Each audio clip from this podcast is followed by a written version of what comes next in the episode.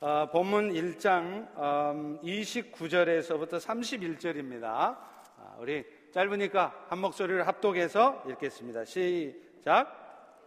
회당에서 나와 곧 야고보와 요한과 함께 시몬과 안드레 집에 들어가시니 시몬의 장모가 열병으로 누워있는지라 사람들이 곧 그 여자에 대하여 예수께 여짜온대 나아가사 그 손을 잡아 일으키시니 열병이 떠나고 여자가 그들에게 수종드니라. 아멘. 사람들은 누구나 병에 걸리기를 원치 않습니다. 또 병이 생겨도 금방 그 병에서 벗어나기를 원해요. 왜냐하면 병은 그 자체로도 고통스럽지만 결국에는 그 병 때문에 사람들이 죽게 되기 때문입니다. 그런데 안타깝게도요, 세상 살면서 병 한 번 안 걸려 본 사람 없다는 거예요. 지금 이 순간에도 우리 성도들 중에는 아주 오랫동안 병 때문에 굉장히 고통받고 힘들어 하시는 성도들이 계십니다. 그리고 우리 모두는 어느 순간 이 병 때문에 결국에는 죽게 되어 있다는 것입니다. 그런데 사람들은요, 이렇게 병을 두려워하고 또 그 병에 걸리면 그 병에서 벗어나기를 원하면서도 정작 그 병이 하나님과 관련이 있다는 것은 잘 인정을 하려고 하지를 않아요. 그래서 병에 걸리는 것도 내가 지금 단순히 뭐 건강관리 잘못해서 걸렸지 이렇게 생각합니다. 그저 내가 재수 없어서 지금 이 병이 난 것이지 이렇게 쉽게 생각해요. 또 병이 낫는 것도요, 존스 홉킨스에 있는 그런 훌륭한 의사 만나고 아주 비싼 약, 개발된 좋은 약 먹으면 낫겠지 생각합니다. 운동 열심히 하면 낫겠지 이렇게만 생각한다는 것이죠. 그러나 여러분, 우리가 잘 몰라서 그렇죠. 병에 걸리는 것도, 여러분이 병에서 낫게 되는 것도 하나님께서 하시는 일들입니다. 왜냐하면 우리 하나님은요, 오늘 설교 제목처럼 병 주고 약 주는 하나님이시기 때문에 그래요. 우리말에도 병 주고 약 준단 말이 있죠. 이 말이 무슨 뜻이냐, 사전에 찾아보면 해를 입힌 후에 어루만져 준다 이런 뜻이에요. 아주 교활하고 음흉한 사람들의 행동을 일컬어서 하는 말입니다. 그런데요, 사실은 우리 하나님도 병 주고 약 주시는 분이라는 거예요. 다만 그 의도가 다르십니다. 아주 교활하고 음흉한 목적을 갖고서 그렇게 하시는 게 아니라 결국에는 우리의 삶에 하나님의 축복이 임하게 하시려고 그런 일을 하시는 거예요. 그 병에 걸려서 고통받는 사람뿐만 아니라 그 병에 걸려있는 사람의 주변 사람들에게도 결국에는 하나님의 축복이 임하게 하시려고 그런 아픔을 주시는 것입니다. 그리고 꼭 육신의 질병이 아니라도 오늘 여러분이 겪게 되는 모든 인생의 문제들, 억울한 일들, 속상한 일들, 마음의 상처가 되는 일들, 이런 일들이 여러분의 인생 가운데 있게 된 이유도 마찬가지입니다. 오늘 본문은 예수님께서 수제자였던 시몬 베드로의 장모를 고치는 사건이에요. 이 사건을 통해서 예수님은 결국은 우리 인생에 어려움을 주시는 이유가 뭐냐, 육신의 질병 같은 그런 고통을 주시는 이유가 무엇인지, 그리고 그런 아픔을 통해서 결국에는 예수님 때문에 우리가 어떤 은혜를 입게 되는지를 설명해 주고 있습니다. 앞서 제자들의 고향이었던 가버나움의 회당에서 예수님은 귀신을 쫓아내셨죠. 그리고 나서 이제 제자인 시몬과 안드레 형제 집으로 향하세요. 우리 다 같이 이십구 절을 다시 읽습니다. 시작. 회당에서 나와 곧 야고보와 요한과 함께 시몬과 안드레의 집에 들어가시니, 제자들과 함께 예수님께서 지금 시몬의 집에 들어간 이유가 뭐냐면 그 시몬 베드로, 그러니까 사위와 함께 살고 있던 시몬의 장모가 열병에 걸려 있었기 때문이에요. 본문 삼십일 절에 보십시오. 시몬의 장모가 열병으로 누워 있는지라. 이 시몬의 장모가 걸린 병이 무슨 병인지 우리는 정확히 알 수 없습니다. 아마도 습한 기후가 있는 그 갈릴리 지방에서 유행하던 풍토병, 어쩌면 그게 말라리아일 수도 있고요, 이런 병이었을 것이다 라고 추측을 해요. 아무튼 예수님은 지금 제자들과 함께 시몬의 장모에게 찾아 들어갔습니다. 자, 그러자 그것을 사람들이 보고서 예수님께 물어요. 사람들이 예수님께 뭘 물었을까요? 아마도 이런 질문이었을 것 같습니다. 예수님, 저 장모의 병은 아주 깊은 병입니다. 하루, 하루 이틀 걸린 병이 아니고 아주 오랫동안 고쳐지지 않았던 병입니다. 존스 홉킨스 아니라 존스 홉킨스의 할아버지 의사도, 세계적으로 유명한 의사도 와서 고쳐도 못 고치던 병입니다. 그런데 당신 예수가 이 병 고칠 수 있습니까? 이런 질문이었을 것 같습니다. 그런데 누가복음 사 장 삼십팔 절에 보면요, 이 시몬의 장모가 걸렸던 병이 실제로 그냥 보통 병이 아니라 아주 중한 열병이었다는 것을 알 수 있어요. 거기 보면 분명히 장모의 병이 중한, 아주 위중한 열병이었다라고 쓰고 있기 때문이었습니다. 자, 예수님은 그런 사람들의 질문을 받으면서 대답을 안 하세요. 내가 고친다 못 고친다 그런 일절 대답을 안 하시더니 곧바로 장모에게 다가가서는 그 장모의 손을 잡아서 벌떡 일으킵니다. 그리고서는 시몬의, 시몬의 장모의 열병을 낫게 해주셨어요. 더 놀라운 것은요, 오랫동안 고쳐지지 않았던 장모의 열병이 고쳐졌을 뿐만 아니라 이 사건을 계기로 해서 그 시몬의 장모는 예수님을 따르는 예수님의 제자가 되었다는 것입니다. 오늘 보면 삼십일 절에 보시면 열병이 떠나고 여자가 그들에게 수종드니라 이렇게 말합니다. 여러분, 여기서 수종든다는 단어는 헬라어로 디에코네이라는 단어인데요, 이 단어는 미완료 과거형을 쓰고 있습니다. 이 말이 무슨 말이냐면 이 시몬의 장모는 열병을 낳고 나서 그게 고마워서 한번 예수님한테 잔치상 한번 차려주고 끝이 아니라 계속해서 예수님과 제자들을 섬기는 일을 쫓아다니면서 계속해서 했다는 거예요. 바꿔 말하면 시몬의 장모는 예수님을 따르는 제자가 되었다는 것을 의미하는 것입니다. 결국 시몬의 장모는 비록 오랫동안 열병 때문에 고통을 받았지만 그 열병 때문에 예수님을 통해서 그 영혼이 구원되어지는 축복을 얻은 것입니다. 다시 말하면 시몬의 장모가 열병에 걸린 것도 재수 없어서 건강관리 잘못해서 걸린 게 아니라는 거예요. 또 존스 홉킨스를 찾아다니면서 세상에 뛰어나다는 의사를 통해서 치료를 받아도 그 병 안 고쳐진 이유가, 오랫동안 그 병이 낫지 않고 힘든 시간을 거쳤던 이유가 바로 그 영혼이, 그 영혼이 예수님을 만나고, 그래서 그것을 통해서 그 영혼이 구원되어지게 하시려고 하나님이 하신 일이라는 거예요.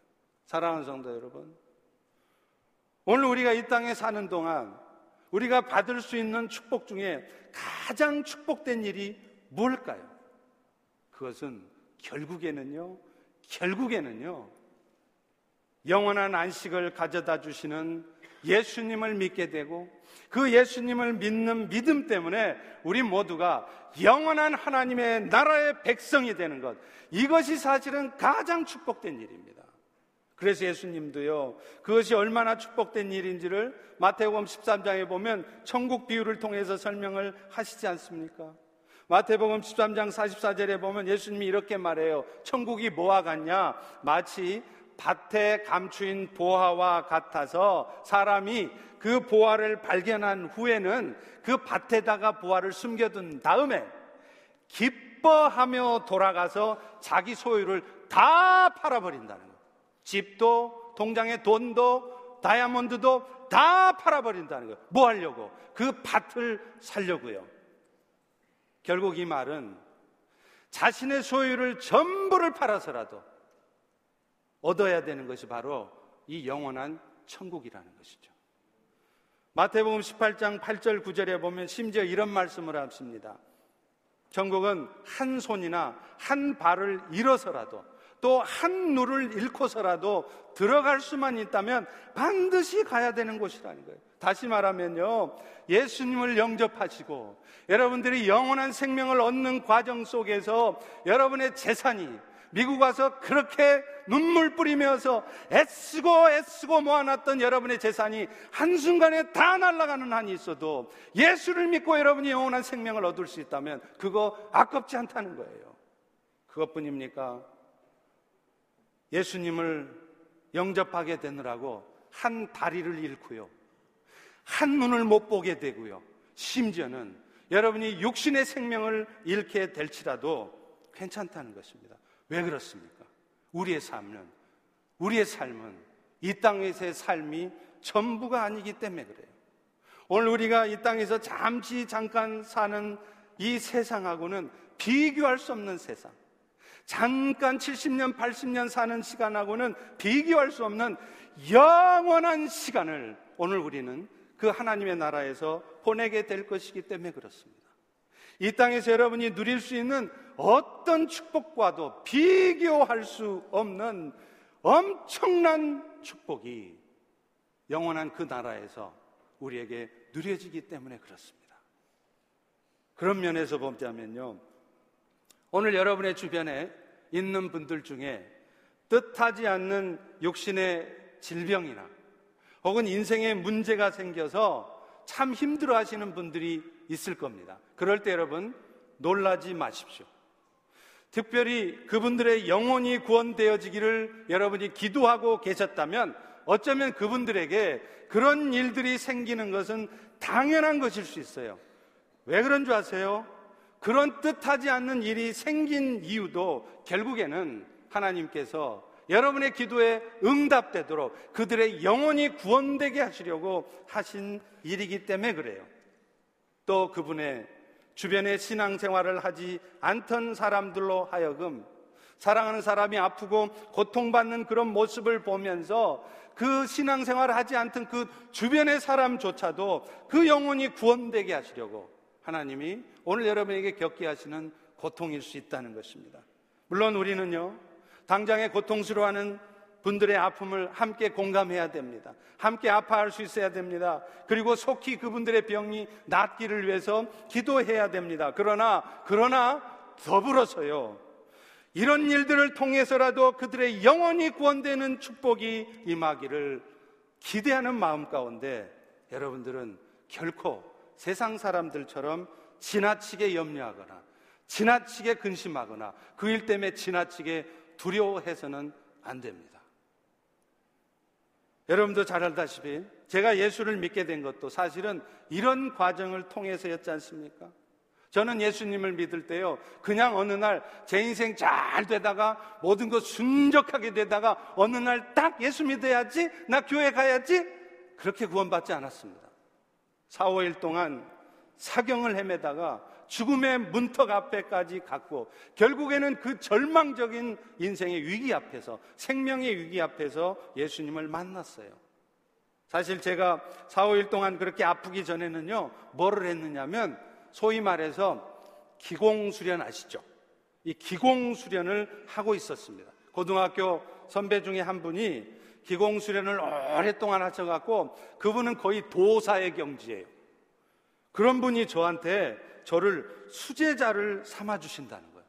여러분, 기공수련하는 사람이 수제자가 된다는 게 무슨 말인 줄 아세요? 수련하는 지도자 한 명이 여러 명을 가리키는 게 아니라 수제자가 된 사람은요 일대일로 딱 마주 앉아서 그 사람만을 위해서 기공 수련을 같이 해줘요. 그러니 저한테 얼마나 영광스러운 일입니까?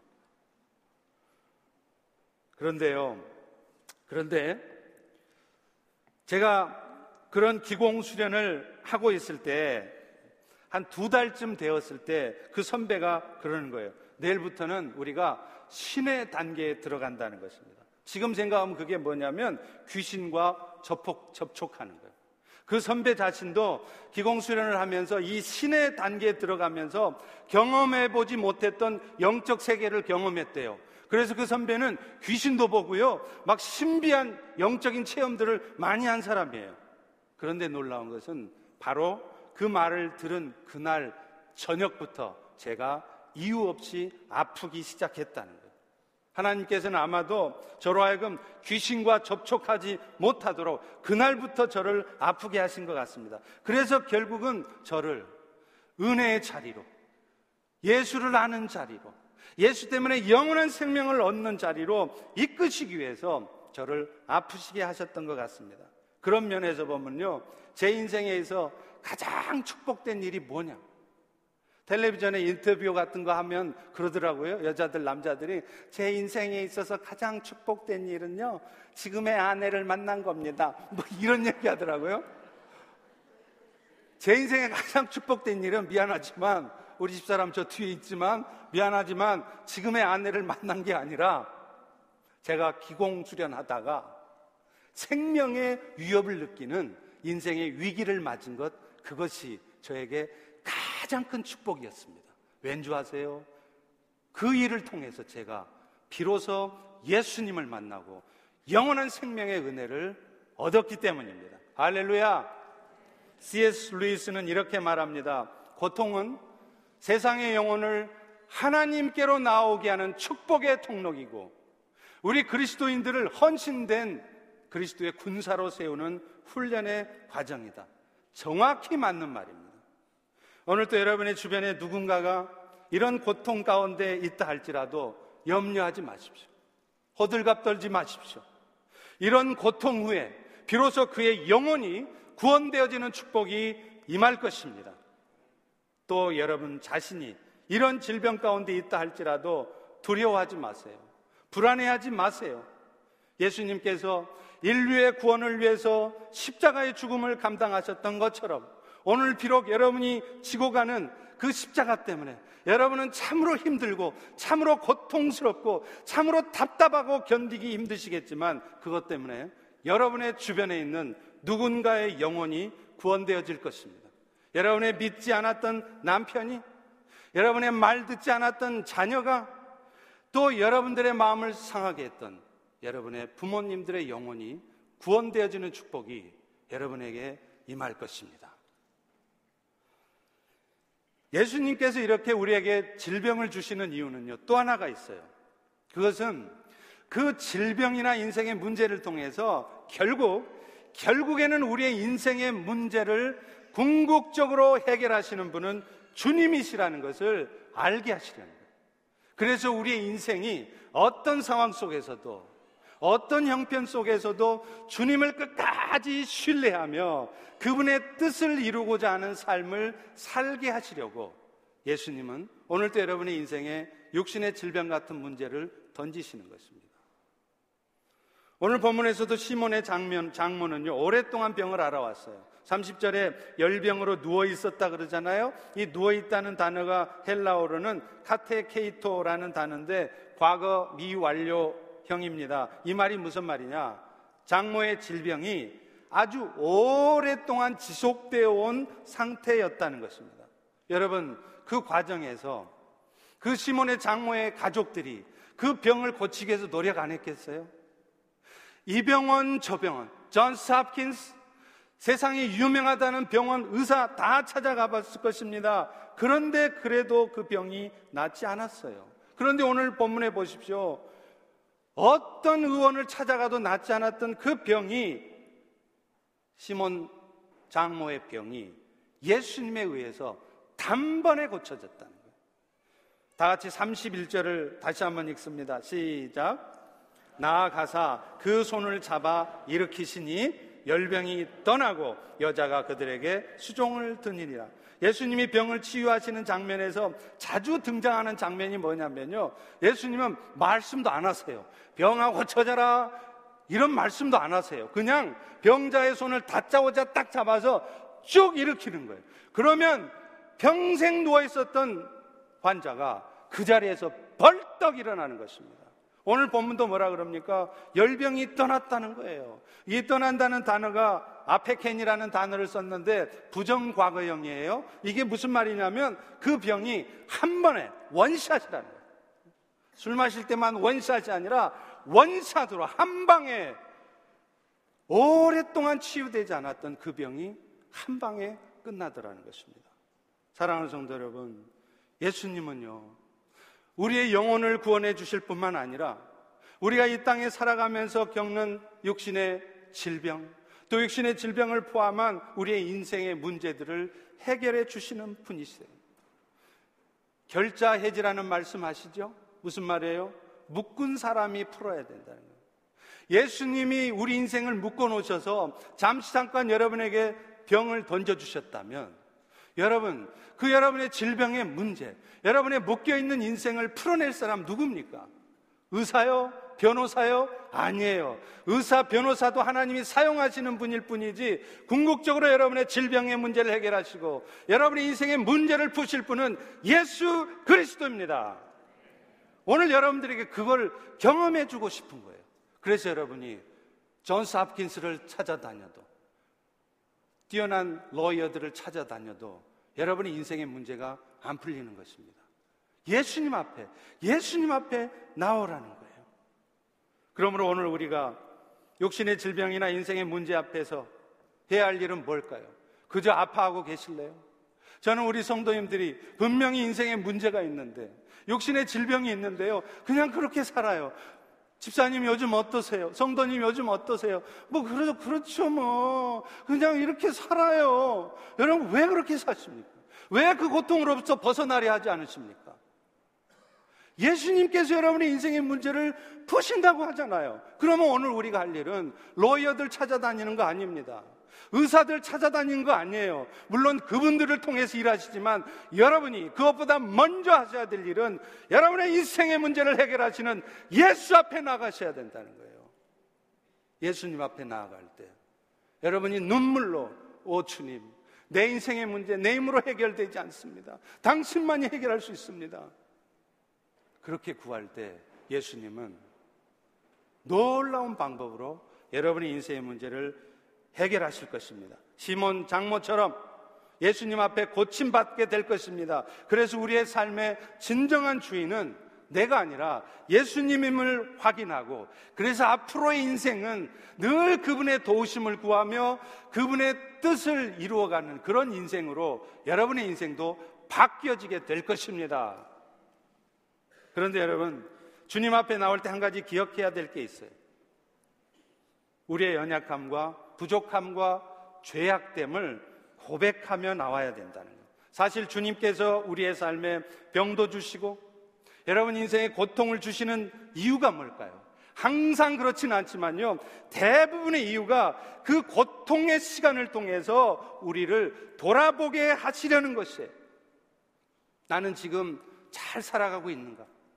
세상적으로는 열심히 이슈쇼켓메인이 최선을 다해서 열심히 살아가고 있지만 나의 지금 살아가는 이 방식이, 나의 삶의 방식이 정말 하나님 앞에 맞는 방식인가 돌아보라는 거예요. 나는 지금 이 순간에도 주님을 온전히 의지하며 살아가고 있는가, 아니면 의지는 하지만 살짝 내 삶의 일부분만 살짝 의지하고 나머지는 여전히 내 마음대로, 내 힘으로, 내 의지대로 살아가고 있는지 돌아보라는 거예요. 또 주님의 제자답게 거룩하고 성결한 삶을 살고 있는지 돌아보라는 거예요. 자기도 모르게 자기 안에 음탕하고 더러운 마음을 품고서 그런 마음들을 내려놓지도 않고 여전히 세상 것만 추구하는 그런 삶을 살고 있지 않는지 돌아보라는 거예요. 그런데 우리는요, 인생의 육신의 질병을 포함한 그런 고통이 오지 않으면 좀처럼 돌아보지 않아요. 나는 인생 잘 살고 있는 줄 알아요. 그러다가 인생의 어려움이 오면, 육신의 질병이 오면, 고통스러운 문제가 오면 그제서야 돌아봅니다. 그러나 우리 주님은 그렇게 해서라도 우리의 삶이 하나님 앞에 돌이켜지게 하시려는 거예요. 그래서 뭐 하자는 거냐? 결국에는 인생의 문제를 주님이 해결하시는구나, 주님은 나의 전부이시구나, 그러니 앞으로는 내 인생을 내 힘으로 살려하지 않고 어찌하든지 예수님을 바라보면서 예수님의 도우심과 은혜로 살아야 되는구나, 여러분 인생이 그런 축복된 인생으로 바뀌시려고 하시는 것입니다. 최근에 미국의 트럼프 대통령이 한국에서 전쟁이 날지라도 북한의 핵과 미사일 개발을 막겠다고 했습니다.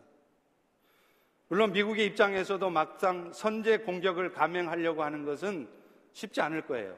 왜냐하면 전쟁이 나보세요. 분명 미국이 이길 것입니다. 그리고 미국이 원하는 것처럼 북한 땅에 레짐 체인지, 정권 교체가 일어나겠죠. 김정은이 몰락하겠죠. 그런데 여러분, 그 과정에서 북한이 가만히 있겠습니까? 반드시 보복할 거예요. 그러면 남한의 엄청난 인명피해와, 한국 사람만 다칩니까? 한국에 가 있는 수많은 미국 사람들, 미군들도 다치게 돼 있어요. 그렇기 때문에 미국이 막상 그렇게 쉽게 못합니다. 그러나 가능성이 있다는 거예요. 전쟁이 가져다주는 폐해가 어떤지는 이 자리에 앉아 계신 우리 어르신들이 너무나 잘 알고 있어요. 여러분, 재래식 무기라고 해서 무시하지 마세요. 핵 미사일만 무서운 게 아니에요. 지금 북한은요, 휴전선 근처에 재래식 무기, 무기, 장사정포, 방사포, 이런 장거리포를 사천팔백 문을 배치해 놓고 있대요. 이 장거리포는요, 사드로 안 됩니다. 요격 미사일로도 요격이 안 돼요. 고스란히 다 맞게 돼 있어요. 그런데 이 장사정포는 한 시간에 일만 발을 발사한답니다. 계산해 보세요. 오천 문 곱하기 일만 발, 한 시간에 오천만 발의 포탄이 어디로 떨어집니까? 수도권으로 떨어지는 거예요. 그러면 그 폭탄 속에서 여러분의 사랑하는 한국에 있는 부모님, 여러분의 사랑하는 형제 자매 살아남겠습니까? 장담 못합니다. 장담 못합니다. 그러면 우리는 어떻게 해야 됩니까? 하나님의 도우심을 구하는 수밖에 없어요. 트럼프 대통령한테 전쟁 일으키지 말라고 부탁할래요? 문재인 대통령한테 일처리를 그따위로 했느냐고 따지실래요? 아니에요. 그들이 결정하는 게 아닙니다. 이 세상의 주인 되신 하나님이 결정하시는 거예요. 그렇다면 우리가 해야 될 일은 먼저 하나님 앞에 나아가야 되는 것입니다. 하나님께서 어쩌면 지금 한반도에 이런 심각한 전쟁의 위기 상황이 오게 하신 이유도 바로 그것 때문일 거예요. 하나님의 은혜에 감사하지도 않고 그저 세상을 향한 헛된 욕망 가운데 살아가는 우리 한국민들, 특별히 한국의 교회 성도들을 다시 한번 일깨우시는 것입니다. 오늘날 우리 육신에 질병이 찾아오는 이유도 마찬가지일 거예요. 여러분, 아무리 돈을 벌어놓은들, 여러분이 만약에 몇 달 안에 죽는다는 사형 선고를 의사로부터 들으면 어떻게 하실래요? 이미 나서 죽으라고 그냥 잠도 못 자고 돈을 벌어놨는데 몸이 어디 조금 안 좋아서 병원에 가봤더니 선생님 말기암이십니다, 이런 얘기 들으시면 여러분 어떡하실래요? 여러분이라고 해서 그런 얘기 못 듣는다는 보장이 있습니까? 바로 지난주에도 이 지역에 있는 목사님 한 분이 소천하셨어요. 갑자기 소천하셨어요. 폐암이었습니다. 전혀 몰랐어요. 여러분, 이런 일이 우리의 인생에 오지 말라는 법이 있냐고요. 야고보서 오 장 십육 절에도 그래서 분명히 말합니다. 그러므로 너희 죄를 서로 고백하며 병이 낫기를 위하여 서로 기도하라. 의인의 간구는 역사하는 힘이 크다. 여기서 말하는 의인은 특별히 신령한 사람을 말하는 게 아닙니다. 목사나 선교사를 말하는 게 아니고요, 그리스도의 은혜로 하나님 앞에 의인이라고 인정받은 여러분 모두를 말해요. 그런데 여러분 모두에게도 병이 낫는 은혜와 축복이 있다는 거예요. 문제 해결이 되어지는 축복이 있다는 거예요. 어떨 때요? 어떨 때요? 병 낫기를 위해서 기도하되 죄를 고백하며 기도할 때 이런 역사가 있다는 것입니다. 기도할 힘조차 없을 정도로 연약한 상태에 빠져 있을 수 없습니다. 심각한 위기 상황에 처해 있는 분들도 있을 것입니다. 그러나 그러나 우리에게 예수님께서 인생의 위기를 주신 이유도 결국에는 그런 상황들을 통해서 우리로 하여금 하나님 앞에 나아오게 하시는 것이라는 것을 분명히 기억할 때 우리는 그 핑계를 댈 수 없습니다. 그런데 나오더라도 그냥 나오는 게 아니라는 거예요. 죄를 고백하시라는 거예요. 죄를 회개하면서 기도하시라는 것입니다. 대부분 육신의 질병이나 인생의 문제가 해결되지 않는 이유가 바로 이것 때문이에요. 먼저는 하나님께 구하지 않습니다. 구해도요, 자신을 겸손하게 돌아보며 회개하지 않기 때문에 그래요. 나는 잘못한 것 하나도 없는 것 같아도요, 아닙니다. 깊이 살펴보면 여러분 안에도 분명히 문제가 있고 돌이켜야 될 것 많습니다. 예수님은 그런 인생의 문제를 통해서 남 탓하지 말고 저 인간 때문에, 저 사람 때문에, 바깥 상황이 이러니까 바깥 탓하지 말고 먼저 우리 자신들을 돌아보라는 거예요. 그래서 네 안에 숨겨져 있는 죄악들, 어둠들, 잘못된 생각들을 고쳐놓으라는 거예요. 그거 고쳐지면 나머지는 주님이 다 하십니다.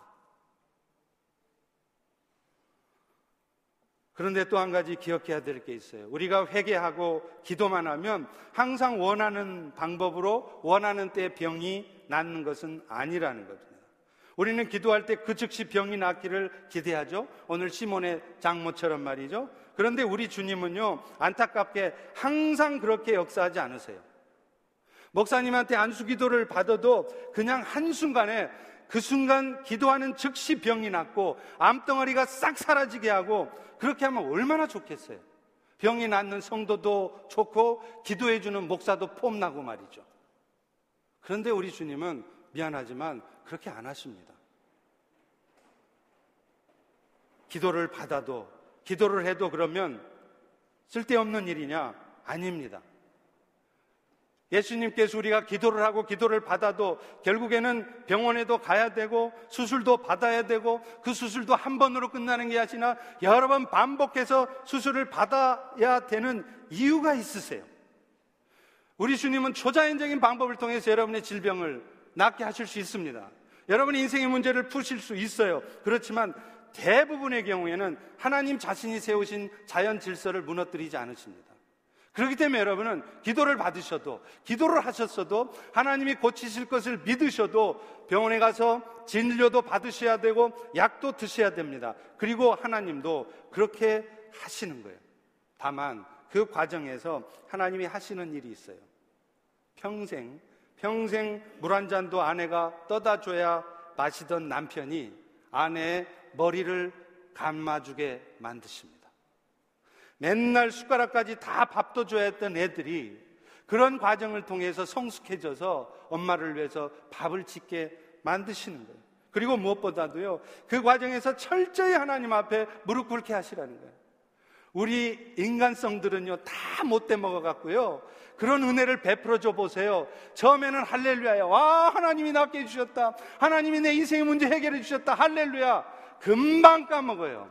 언제 그런 은혜가 잊었느냐는 듯이 까마득히 잊어먹고 곧바로 또다시 내 인생의 목표를 향하여, 세상을 향하여 열심히 살아가는 거예요. 그걸 하나님은 너무나 잘 아십니다. 그래서 여러분의 인생의 질병을, 여러분의 인생의 문제를 한 방에 안 끝내시는 거예요. 철저히 낮아지도록, 철저히 하나님 앞에 엎디도록 만드시는 것입니다. 또 기도한다고 모든 병이 완벽하게 낫는 것도 아니에요. 어떤 경우는요, 병이 낫기는커녕 그냥 세상을 떠나는 경우도 있습니다. 여러분 생각해 보세요. 아주 간단해요. 만약에 여러분이 기도를 회개하면서 열심히 기도했을 때 그 기도 때문에 모든 병이 다 낫게 된다면 여러분, 이 세상에 죽을 사람이 누가 있어요? 죽을 사람 한 사람도 없어요. 다 회개하며 기도하면 다 병이 나아야 돼. 그럼 누가 죽어요? 누가? 이 세상 복잡해서 어떻게 살아요? 기도해도 세상 떠나는 수 있습니다. 그것은 여러분이 기도가 부족해서가 아니에요. 우리의 믿음이 없어서가 아니에요. 하나님의 때가 돼서 떠나는 것입니다. 이제 이 땅에 남아서 해야 될 사명이 다 된 사람들은 죽으라고 금식기도하며 기도해도 안 됩니다. 천국 가는 거예요. 반면에 이 땅에 남아서 하나님이 시키시는 일이 있는 사람은 말기암에 걸려서 존스 홉킨스 의사가 다 죽는다고 해도 하나님이 살려내십니다. 사람의 생명이 사람의 손에, 의사의 손에 달려있지 않아요. 궁극적으로는 하나님의 손에 달려있다는 것입니다. 또 하나님께서 당신의 뜻을 이루시고자 일부러 병이 낫게 하지 않으실 수도 있어요. 우리 사도 바울 통해서 잘 알잖아요. 그분은 평생 육체의 가시와 같은 질병을 갖고 살았대요. 심지어는 그분이 이 병 좀 낫게 해달라고 세 번이나 작정하고 기도했대요. 그런데 하나님이 그 병을 안 고쳐주시네요. 바울의 기도가 부족해서 그랬을까요? 바울이 믿음이 없어서 그랬을까요? 아니죠. 고린도후서 십이 장 칠 절에 보면 이렇게 말씀합니다. 여러 계시를 받은 것이 지극히 크므로 너무 자만하지 않게 하시려고 내 육체의 가시 곧 사단의 사자를 주셨으니 이는 나를 쳐서 너무 교만하지 않게 하려 하십니다. 제가 실제로 사역했던 한국 교회에서도요, 정말 기도 많이 하시던 권사님이 계셨어요. 이 권사님은 하루에 기도를 네 시간, 다섯 시간 하십니다. 여러분 중에 하루에 네 시간, 다섯 시간 기도하신 분이 몇 분이나 계실까요? 근데 이분은요, 그렇게 네 시간, 다섯 시간 기도를 하다 보니까 하나님께서 신유의 은사를 주셨어요. 그래서 그분이 아픈 자들을 위해서 기도하면요, 병이 나아요. 치유의 역사가 나타나요. 그런데 참 아이러니한 것은 그분이 정작 자신의 병은 못 고쳐요. 참 미안하죠? 신유의 은사 받았으면 자기 머리에 손 얹고 나사렛 예수 이름으로 명하노니 내 병은 떠날지어다 하면 병이 나아야 되잖아요. 근데 자기 병은 못 고쳐요. 왜 그럴까요? 하나님이 안 고쳐주시는 거예요. 왜냐하면 그런 신유의 은사를 받은 그분이 영적으로 교만해지지 않게 하시려고. 실제로 그렇습니다. 영적인 은혜, 영적인 은사를 받은 사람들이 가장 조심해야 되는 게 있어요. 우리 펠로시 교회 안에도 여러분들이 특별히 하나님의 spiritual gift, 은사를 받으셨습니까? 신령한 은사를 받으셨습니까? 감사하십시오. 그건 축복된 일입니다. 잘못된 거 아닙니다. 그러나 조심하십시오. 영적으로 교만해지지 않을 수 있어야 돼요. 근데 우리는 이 못된, 이 죄악된 본성은요, 그런 은사가 임하면 쉽게 교만해져요. 자기가 기도하면 다 낫거든요. 자기가 기도하면 그 사람 미래가 다 보이거든요. 그러니까 자기도 모르게 교만해지는 거예요. 자기가 하나님 되는 거예요. 그래서 하나님은 그런 은사를 가지신 분들에게 육체의 연약함을 주세요. 왜냐하면 교만해지지 않게 하려고, 그래서 끝까지 쓰임받게 하시려고 그러시는 것입니다. 혹시 바울처럼 바울처럼 평생의 육체의 가시로 남아있게 될지라도 하나님은 그것 때문에 우리가 평생 겸손하게 만드실 것입니다. 평생을 더러운 죄악 가운데 빠지지 않도록 우리를 붙들어 주실 것입니다. 그렇게 되면 오히려 병이 낫지 않는 것이 더 축복일 수 있어요. 그리고 병 낫지 않고 천국에 가도 너무 아쉬워하지 마세요. 아마 우리가 안 가봐서 그렇죠. 막상 천국에 가보시면 우리 모두는 이렇게 말하게 될 겁니다. 아니, 이렇게 좋은 곳인 줄 알았으면 진작에 올걸. 진작에 올걸. 왜 그렇게 세상 안 떠나려고. 안 떠나려고. 존스 홉킨스도, 쉐디 그로브 호스피털도, 이노바 페어팩스도 왜 그렇게 찾아다녔나 몰라.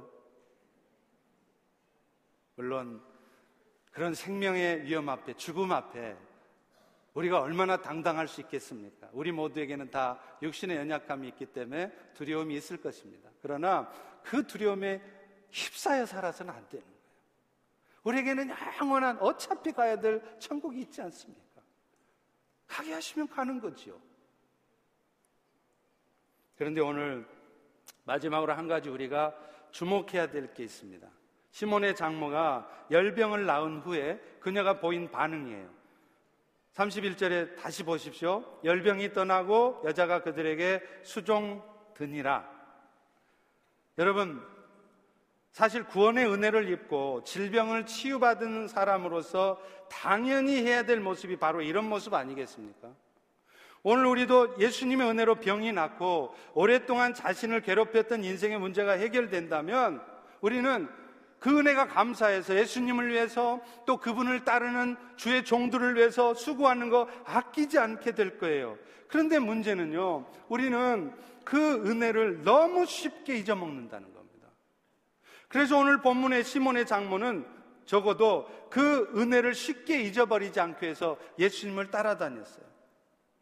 여러분, 시몬의 장모라고 모든 게 다 좋았겠어요? 자신의 딸의 암나를 생각하면 사위였던 베드로가 가정을 버리고 예수님을 따르는 것, 그거 쉽게 받아들일 수 있겠습니까? 예를 들어 볼까요?